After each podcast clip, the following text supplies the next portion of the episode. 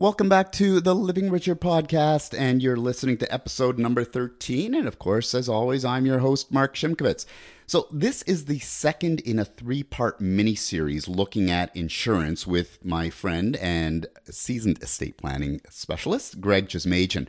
And I will touch on in just a second what we covered. But before I do, I have to say that this was one of those episodes where I kind of felt like I was the client it reminded me in fact about what i enjoy most about being a, financial advisor and that's you know teaching people new things and bringing unique ideas and unique strategies to them that they might not have been familiar with. There were literally a couple of times in this interview you'll hear where greg brings something up and i was like wow i didn't know that. And it's kind of like finding a little nugget of knowledge that you can immediately use to help you achieve your goals so, in this episode, Greg gave me a better understanding of the different types of life insurance, specifically term versus permanent insurance.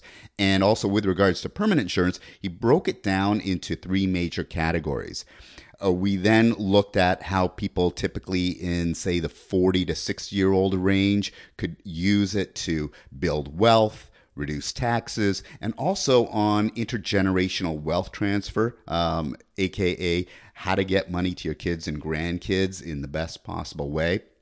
We go in depth also on how business owners, professionals like doctors, dentists, and lawyers, how they're using different types of permanent insurance in their holding companies and professional corporations to achieve those goals. So get ready to learn a lot because I know I sure did. Welcome to Living Richer with Mark Shimkovitz, Vice President at Raymond James Private Client Group, one of Canada's largest independent investment firms. In this podcast, he'll share with you the things you need to know and things you need to do to build a smart financial plan. Follow along with Mark and learn how to invest wisely, avoid financial mistakes, and navigate life's curveballs without fear. Now, let's get started. Well, Greg, welcome back to Living Richer on the last episode where you were dressed so much better than I was. So I decided to put on a jacket for this one. if we get it up on YouTube, people will say, Hey, look at Mark. He's all dressed up.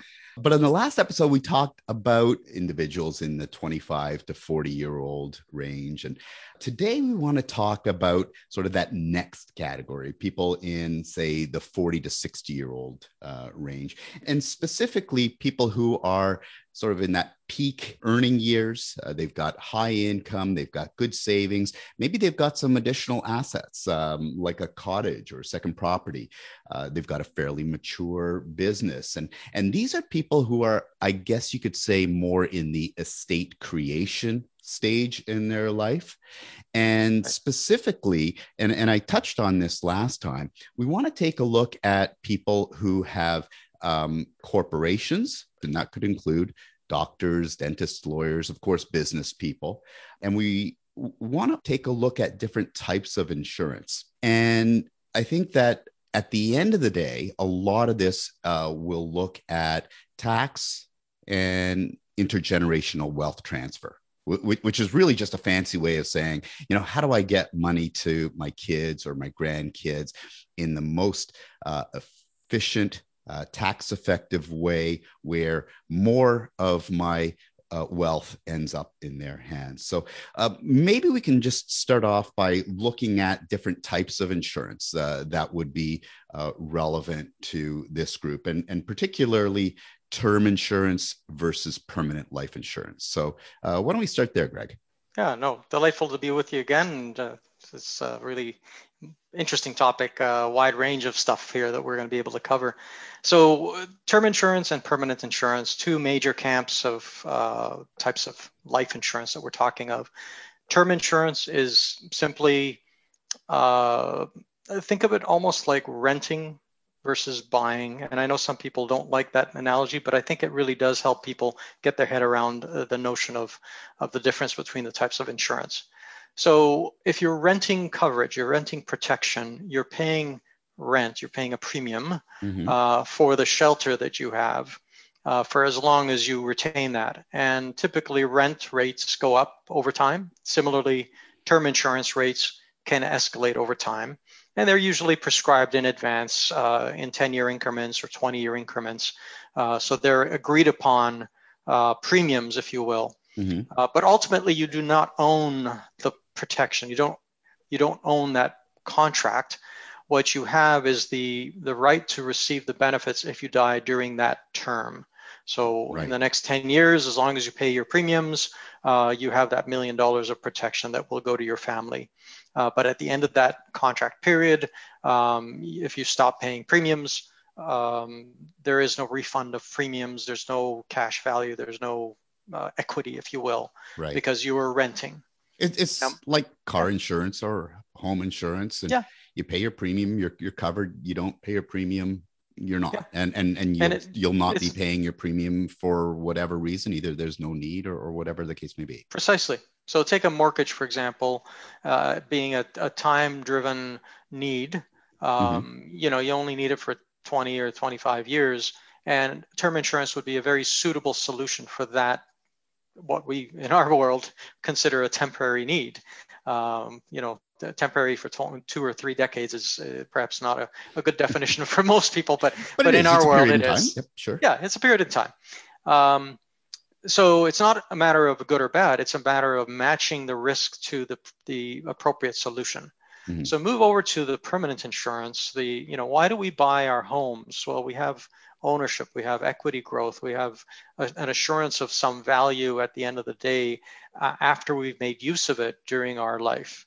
Uh, similarly, permanent insurance has that aspect that it protects your family in the same way as term insurance would, mm-hmm. but it also has a certainty that there is some value out of this that that I can derive during my lifetime because there's cash value that I can draw on cash or value. Poten- make sure we discuss that. Yeah, okay. we'll we'll turn we'll circle back to that for sure.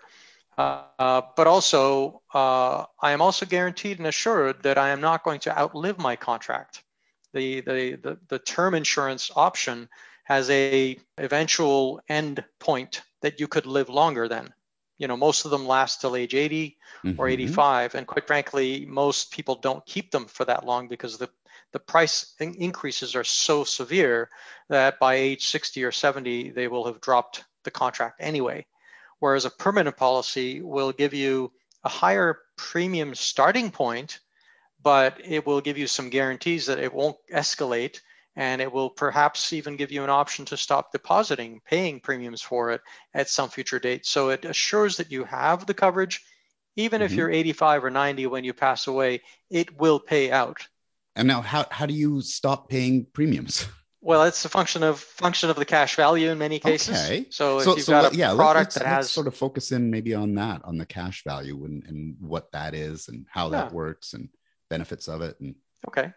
Yeah. So basically, uh, I mean, there's various products in this line. So before we get into that distinction, fundamentally, if you're if you're uh, as an insurer collecting more premiums than it costs to protect a 45 year old, for example. Let's say the cost is uh, a dollar per thousand, but you're collecting, your, the, the client is paying $2 per thousand. Okay. Uh, well, that excess that they're paying goes into this notional reserve, this, this pot, if you will, mm-hmm. and that accumulates and it accumulates free of tax, by the way, because government permits insurers for the sake of the consumer gives the insurers the ability to, to compound this money free of regular tax. It gets invested in the broad range of investments that, that insurers are, are able to put in, whether it's bonds, stocks, real estate, infrastructure, and so on. Right. Because so the first thing cash, I think that popped, sorry, the yeah. first thing that sort of popped into my mind, maybe into some of the listeners, is that this isn't money that you're just giving them and they're hanging on to because the alternative is well i hang on to that myself um, but by giving this excess amount into the the plan mm-hmm. the insurance company is taking that money they're investing that money for you it's growing tax free and then there's other uses for it further on down the road and they're not using it for their own use mm-hmm. uh, in, in the same way that when you put money into a deposit with the bank they don't go and spend it on something. They actually hold it for you so that they can return it to you in a future point when you want it back with right. some interest or whatever vehicle you've used. So no different with an insurance vehicle that they are holding it there for your use in the future. In the meantime, it is compounding free of tax. Mm-hmm. And it enables uh, as we alluded, enables you to at some point in the future perhaps use that pool to no longer put more money into this pool uh, because you now have a large enough pool that's going to sustain the insurance costs itself. Right. So, you so have, you've accumulated you have you've, incu- uh, you've accumulated a large uh, cash reserve, mm-hmm. this cash balance, and it's going to continue to grow. And then, based on the cost of insurance, the insurance company can withdraw from that pool. So you're not needing to pay for insurance, um, right. even though you are because it's coming out of your savings. Sure. Um, but you're not needing to worry about it. It's all sort of self sustaining. Right. And, and you're using, at that point, you're using untaxed dollars to right. pay your premiums as opposed to earning money, paying tax, and then paying the premium. Mm-hmm. So there, you know, there, there's a lot of layers of tax benefit in using insurance, uh, particularly permanent insurance policies. Okay. Um, and there's different types of permanent insurance policies: whole life, universal life. Uh, Correct. And- yeah, I would say there's really three major categories, mm-hmm. and it's almost like a spectrum. So let's go from the most simple on the left to the more complex on the right. Okay. I hope that's uh, that makes sense in your in your view. Uh, well, except that when I'm looking at you on the computer, it's the other way it's around. The other way around. and, okay, and if you the, the, the, listeners uh, could just sure one end to the other. Yeah, I, I don't know what my right and left are, but listen to my advice anyway, right? All right. On this end, I won't yes. define it, but on this end, we have um, term to 100 okay. products. And I know I'm using the word term but forgive me, uh, this is a distinction I'll make. It is still a permanent policy in nature. Okay. That is, it guarantees that the policy will stay in force all the way to age 100 okay. and, and, and beyond, by the way. The cost of the insurance is traditionally a, a fixed cost, so mm-hmm. it doesn't mm-hmm. escalate as you age. Um, and it probably has zero or very minimal cash value. Okay. So on the on this one end, you've got the most simplistic permanent coverage with no bells or whistles, no cash values, nothing. Uh, you can't prepay premiums. You just have to pay them each year as, a, as you go along. And, and uh, if you survive to age 100, you stop paying premiums, but it's still, the policy stays in force. Okay. Got it. Yep. On the opposite end, you've got a very high cash rich uh, kind of product. Uh, let's let's call it the whole life in this case. And even within the whole life, there's a, a spectrum. But let's let's des- design this as being a uh, high premium, high cash value, uh, quick funding plan where within 10 years you've fully funded this plan. No more premiums are, are needed because you got so much cash in there already. Mm-hmm. It's going to stay in force till age 100 as well. Uh, but not only that, it's going to compound in value. So the actual life insurance amount uh, will increase uh, twofold, threefold, depending on the pattern of you know the investment. Uh, so not only the cash value grows, but also the actual life insurance amount, which is usually more than the cash value, right. um, will, will compound over lifetime. And in between here is uh, an area of universal life.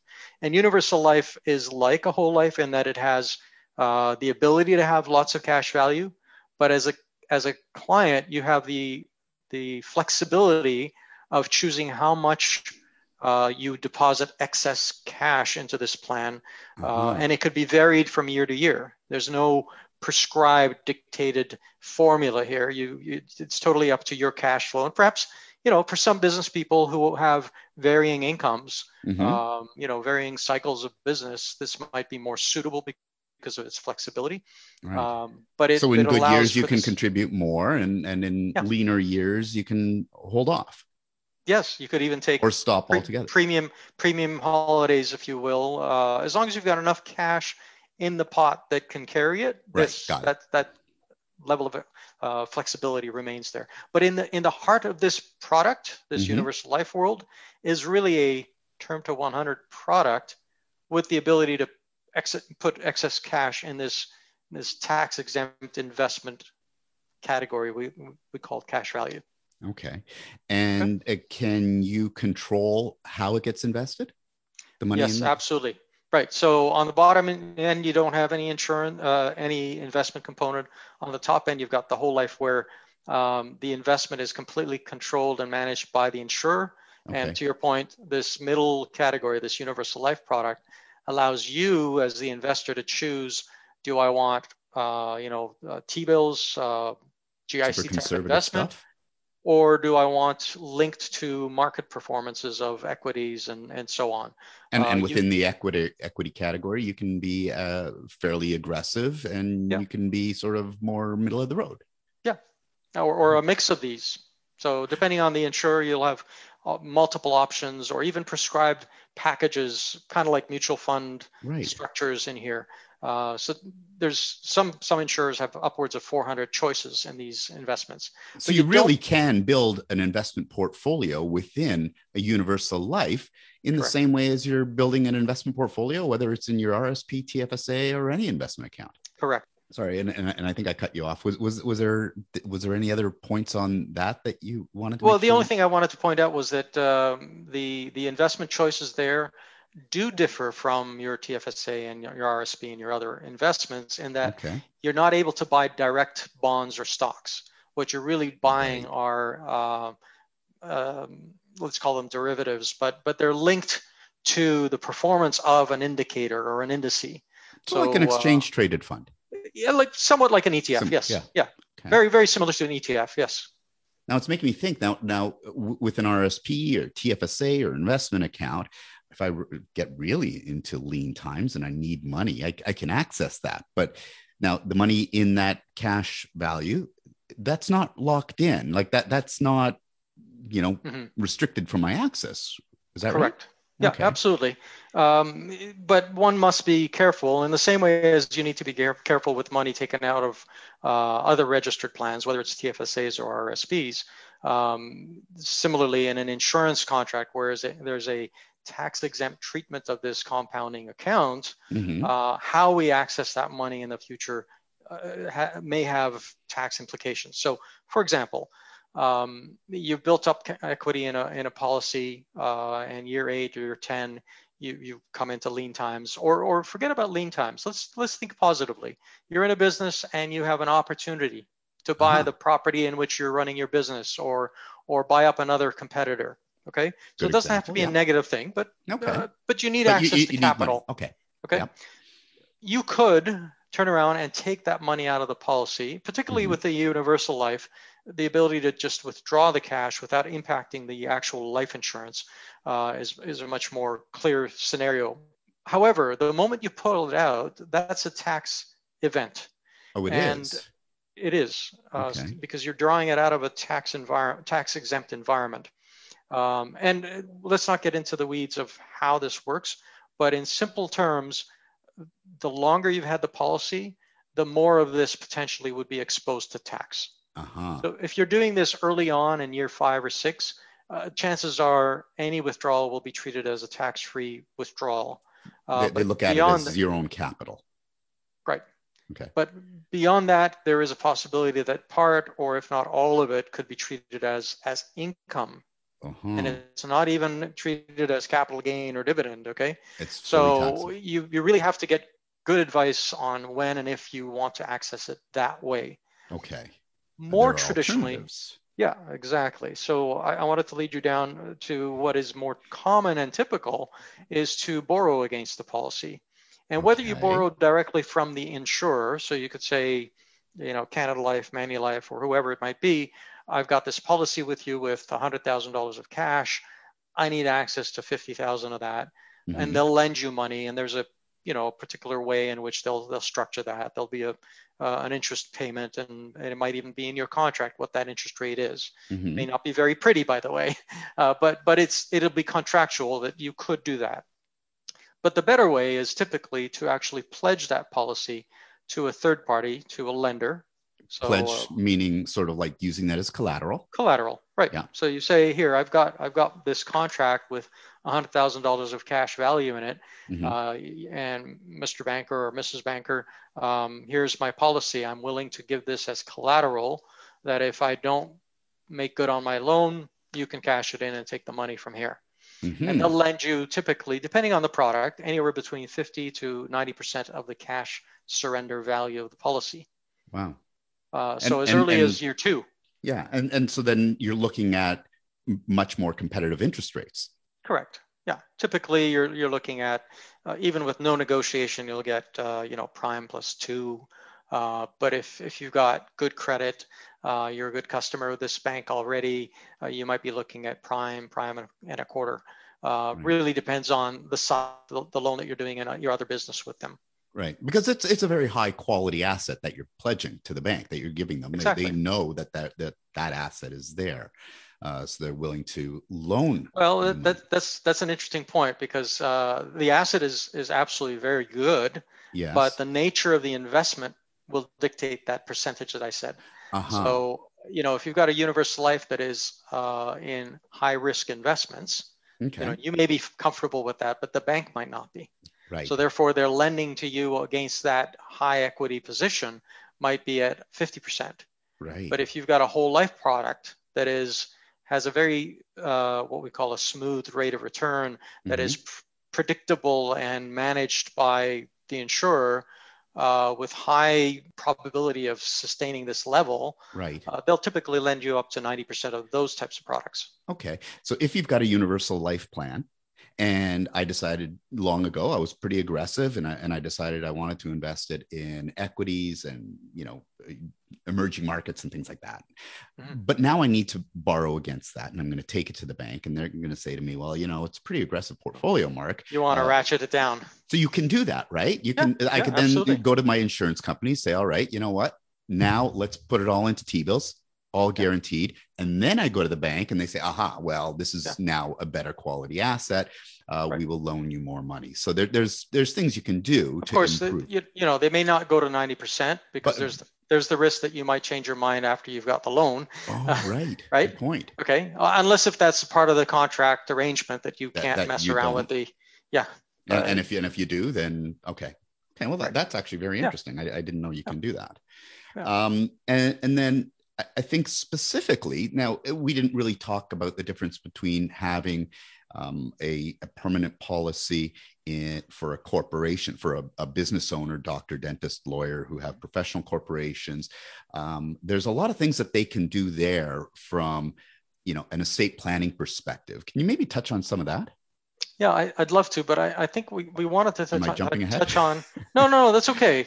I, I do want to go there, but I, I think it's important to distinguish when and when is it appropriate to even have permanent insurance let's okay. not assume immediately that that's the right thing to do because it's not necessarily right. always the right thing to do okay. so just generically let's talk about when you, you, you consider these pieces and as i gave you the example that you know the, the term insurance for a mortgage would be very suitable when would you decide that having some permanent insurance makes sense Mm-hmm. Well, a few things. First of all, I, I, would always look at, you know, what is the ultimate objective of this insurance? Right. Is it just to protect your income capacity during the income years, or is it a real desire to make sure that you have uh, additional assets that, that are distributed to your family, regardless of when Perhaps you have a, a specific bequest. Maybe you have a special needs child you want to make sure you have set aside X number of dollars for, and you, you don't want to dilute the rest of your estate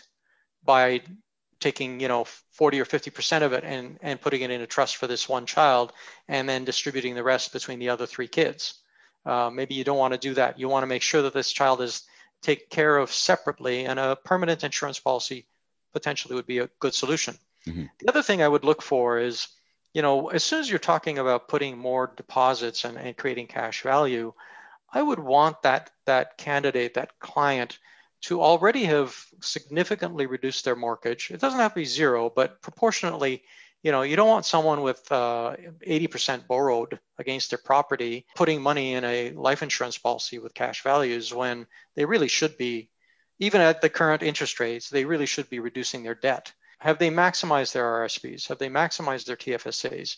You know, these are fundamentally useful tax provisions that the government gives us. We don't want to do this ahead of those. It could right. be in con- concurrent. You know, there's there's no no such thing as saying, you know, you have to have all your RSP saturated before you do a TFSA or vice mm-hmm. versa. Mm-hmm. Similarly with insurance, but but you certainly don't want to be starting with zero in your RSP and all, all the money going into a cash value policy. Right. So it, it's kind of what we had talked about a bit in the first episode a needs analysis. Uh, yes. Taking a look at where you are today in terms of your total financial plan, assets and liabilities and how those assets are um, separated out and and then figuring out okay should i be focusing as you said on the rsp tfsa um, permanent insurance how do each of these sort of figure in in that uh, bigger picture yeah absolutely and and the biggest biggest driver typically for permanent insurance will be you know i want to keep the cottage and the family mm-hmm. i want to make sure that the final taxes on my rsp pool uh, don't whittle down the value of what's transferred. Uh, you know, when, when we factor in the final tax bill for a, a reasonably wealthy couple, and, and we know that they're going to have a million dollar tax bill at the final day, the biggest tax bill they'll ever have. They'll, they won't be around, thank God, because they would have had a heart attack from that too. Uh, um, you know, those are the things that would drive uh, perhaps looking at some sort of permanent insurance solution. Do you want to talk about um, operating corporations versus hold holdcos. Right. Um, okay. For and, and again, this is for for business owners. Um, should is there a difference? Uh, should uh, business owners and professionals be holding insurance in an operating company versus a holding company? Right, or, or should they be holding it in any company to begin or, or in any company? Yeah, exactly. Yeah, should they hold it personally or, or corporately is is, mm-hmm. is a good question. And again, you know, uh, each each case will will dictate. Uh, I'll give you the pros and cons on both sides, and and you know, um, individuals will have to get get advice on their situation, obviously. So first of all, you know, when you own insurance personally, it uh, and and you've named a, a preferred be- beneficiary. A preferred beneficiary being I always do the cross. Uh, sorry for the Christian reference, but anyway, uh, the, you know, going up one one generation to parents, going sideways to spouse, and going yep. down two generations to child or grandchild. Mm-hmm. So child or grandchild, spouse, grandparent. If you named any one of those as your beneficiary, uh, your your contract has this extra level of creditor protection which means that the cash value that you have in the policy is not accessible by anybody that, who has a, a claim against you personally. You can't do that in a corporation, obviously. Okay, I'll, we'll get there in a minute. But it personally owned um, with a preferred beneficiary, you've got additional creditor protection. Um, and and of course the death benefit comes out tax free and goes directly to the beneficiary that's named uh, end of story there's no you know you bypass uh, the probate process if you've named a beneficiary okay, okay. and just to be clear um, before you mentioned that if you wanted to borrow or, or withdraw from that uh, cash value there mm-hmm. is or potentially may be tax implications upon death uh, the full amount is tax free, correct? Correct. Yeah. Okay. Any any death benefit, uh, even if if uh, part of your cash value forms part of that death benefit, mm-hmm. okay, by definition, by CRA definition, they consider it still a death benefit. Okay. That, that's, because a, it's, that's a good it's, point. It's a it's resulting from the death of the individual that this this refund is occurring, uh, and so in fact, one of the major insurers changed their uh, um, claims process to exclude that discussion around cash value in, in the death benefit payout. They don't no longer use the word cash value at the time of death because okay. it is considered as as part of the death benefit. Okay, well, so that's good. It all comes tax free. Okay. So flip to the corporate environment for a minute now. Then, because I, I, think that a lot of uh, listeners, yeah. and we definitely get a lot of questions about this. Um, yeah. You know, business owners and professionals who've accumulated a lot of their personal net worth within a corporation. And, and they may have done it for uh, the tax benefits. Of course you know corporate tax rates are different than individual tax rates but Absolutely. now they've accumulated a lot of money. And and and um, you know maybe it was an operating company but now it's a holding company and they're looking at retirement and planning for retirement and planning for an estate. Right. Uh, well so, you're, you're you're painting the the optimal picture Okay. I'm just going to dial it back a little bit like for a moment. No, no, that's that's good. No, no, no, that's that's fantastic. We're going to do that. But I, I, would say that even if you're at the stage where you're just, you know, you've got an incorporation, you've got cash flow, and maybe you, you haven't really built up any retained earnings yet. Okay. You're going you're going there. You're going to be there. Okay. In not too far. Uh, the reality is that you already have an opportunity to use lower taxed dollars, corporate tax dollars at what 12.5% in Ontario, versus personally taxed dollars, which is perhaps at 50 or 53%, mm hmm in order to pay your insurance premium.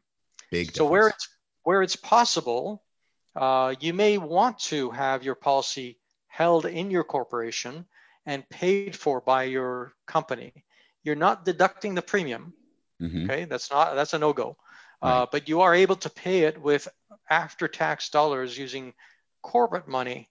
So that, that one dollar of premium is going to cost you a dollar fourteen, dollar fifteen, whatever it is. Right. Whereas whereas for you to personally pay that same dollar, it might cost you two dollars to pay your tax and then pay your dollar of premium. So there's there's all, immediately a benefit Huge. for for even the starting businesses that just have you know cash is just a, a conduit through the corporation it's not Mhm. even building up yet but let's move to your you know more ideal scenario where you have a client who's who's been successful in, in retaining earnings uh, has maybe sold a, a part of their their business um, or or has multiple businesses and, and one of them they've sold anyway they they, they may have uh, a storehouse of cash sitting in their corporation and ideally this this should be by the way in your holding company and Right. not your operating company. Simply one of the main reasons is you know what if in the future you want to sell your operating company? You don't Right. want your personal insurance tied to that thing that you're selling. You want it held in a holding company separate. Uh, and, and that that layer of separation from the operating company gives you that creditor protection equivalent if you will in the corporate environment that that we described in the personal environment. So if the if the corporation gets sued, if your operating company gets sued, um, the what you've got in your holdco holding companies will right. remain separate. Correct. Yeah, it's far more removed. There's never, no such thing as a 100% guarantee, as you know. Mhm. Uh, when it comes to creditor protection, they, they sometimes do find their way to other assets you have. Uh, but that that separation of holdco, opco, one of the reasons people do that is for the creditor protection. Okay. So holding it in the holdco uh, makes sense from that perspective. And the fact that you've got this storehouse of cash reserves there, um, life insurance does a number of things. Number one, it protects the very thing that you're trying to protect. So if it's your life that you're insuring, so that your family is, uh, you know, better off and and able to pay the final taxes on this storehouse of wealth that you've created, Mhm. uh, you know, to, to, to deal with the, the tax, the liquidity aspect of that, all those good reasons for having insurance there uh, certainly have to be there in order to even buy the insurance. Uh, but there's also sort of an investment tax uh, structure that is beneficial. okay. Few things, you know, with all the rules that changed in back in 2006, end of 2016, uh, and later on in 2017, um, we have some restrictions on uh, how much capital we can hold in our, our corporation. Mhm. Uh, forgive me, I'm, I'm my, my references to the dates are a little off, but but yeah, I think But it I, was I think it, 2017. yeah, I I think. thi- yeah, I think it was uh, 2017. Um, but the, the point here is that we now have some limitations on how much capital and how much income we can generate, passive income we can generate right. in our corporation, and it's 50,000. And at the moment you are generating more than 50,000, you no longer benefit uh, proportionally on the small business deduction. Right. So to the extent that you carve away some of these assets into a tax exempt environment, Uh-huh. uh, that doesn't form part of that. So if you earn ten or twenty thousand dollars of growth in the insurance contract, it's not part of that fifty thousand dollar calculation. Very important. Okay, so you can you can in a way shelter it against that calculation. It still remains an asset of the corporation. So it's on the asset sheet. And as we alluded to earlier on, you can borrow against the equity of this policy if you need to. No different than if you bought a building or uh, had a big GIC pool or whatever it is. They are all assets of the corporation that you could pledge to a bank and, and borrow against if you if you needed to. Similarly with this, you know, tax exempt insurance fund. And ultimately, what occurs with this insurance vehicle, this investment vehicle, really what it is, uh, is that it, it ultimately pays out back as a tax-free dividend, sorry, as, as a tax-free death benefit to the corporation. Okay. So upon upon death, any life insurance paid out, whether it's to a person or to a corporation, is paid tax-free but it's what- paid tax free to the corporation. to the corporation because the corporation must be the beneficiary. You can't Okay. have a personal personal benefit from a corporately owned policy. Okay. That's a that's a no-go. Okay. Now, the question becomes how do I get that money out to my spouse or my children at that point? Mm-hmm. Uh, and that's where the layer of tax occurs. This is a little more complex discussion, but uh, suffice it to say that uh, a majority of this uh, death benefit credits what's called the capital dividend account, Right. the CDA. Yeah, and the think all the accountants out there definitely are familiar Yeah, with that. I'm sure they are, yeah. Uh, so the CDA is just a, uh, a conduit for tax-free dividends to come out of a corporation. And it's the very same vehicle that you would use to take the tax-free component of a capital gain. So you sell a stock for a gain. Yep. Uh, 50% of it is taxable, 50% is not taxable. That not taxable portion credits the CDA, the same conduit we just described okay. and it's it's the the vehicle through which uh, tax-free dividend is declared and paid downstream to the shareholders. hmm Same with life insurance. Life insurance, majority of it credits this CDA hmm and is payable out as a tax-free dividend. The the variable that I'm referring to is a it's it's a time lapse issue. So the longer you have this policy, the older you are, uh, more of this uh, death benefit ultimately gets, gets credited to the CDA. In fact, at some point, it becomes 100% credited to the CDA. So if you live So- to a ripe old age, it will it will pay out tax free. So living longer is, is a is a good thing, uh, but getting Always started but getting started earlier also Yeah. benefits you. Uh, Uh, Absolutely. Right. Yeah. Okay. Well, that, that uh, that's very interesting.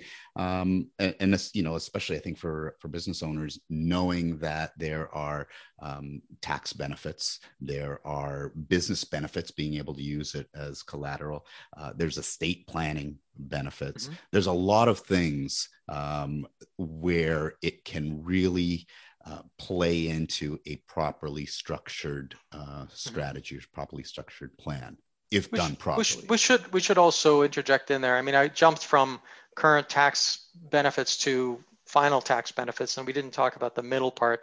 Uh, Yeah. Although we talked about borrowing earlier, I just wanted to highlight that for the corporate environment, this is often a, a, high uh, interest topic, uh, particularly for professionals uh, wanting to have a, a you know a pension of some sort, which you know doctors don't have pension programs. Right. Uh, and many business people don't have formal pension programs. So one of the ways to, to structure that is to be able to borrow against the cash value of the policy in later life and and create a, an, a revenue stream, an income stream through this uh, asset that's in the corporation. Uh, albeit it'll be a taxable dividend when you draw it, but it's a wonderful way of creating this uh, additional pool of cash from which you can draw uh, to the extent that you need to. And if you don't, it just means you've got just a larger piece that's going to go on to your favorite charity or your children or whoever it might be that you've named. Um, well, I think that uh, that covers most of the stuff. Um, thanks so much for joining us, Greg. This was a fantastic episode. Um, on the next episode, we're going to be moving on to the people who are, I guess, later in life. People who are sort of in retirement or near retirement and looking at how insurance uh, strategies can benefit them. So, thanks so much to everyone for listening to this episode of Living Richer. And, um, you know, we look forward to seeing you again uh, next time and helping you build your wealth. And once again, if you did have any questions, please don't hesitate to reach out to me. You can connect with me through our website, livingricherwealth.com, or through LinkedIn. And um, we look forward to seeing you next time on Living Richer. Information in this podcast is from sources believed to be reliable. However, we cannot represent that it is accurate or complete. It is provided as a general source of information and should not be considered personal investment advice or solicitation to buy or sell securities. Raymond James advisors are not tax advisors, and we recommend that clients seek independent advice from a professional advisor on tax-related matters. The views are those of Mark Shimkovitz and not necessarily those of Raymond James Limited. Investors considering any investment should consult with their investment advisor to ensure that it is suitable for the investor's circumstances and risk tolerance before making any investment decision. Securities related products and services are offered through Raymond James Limited, member Canadian Investor Protection Fund. Insurance products and services are offered through Raymond James Financial Planning Limited, which is not a member of Canadian Investor Protection.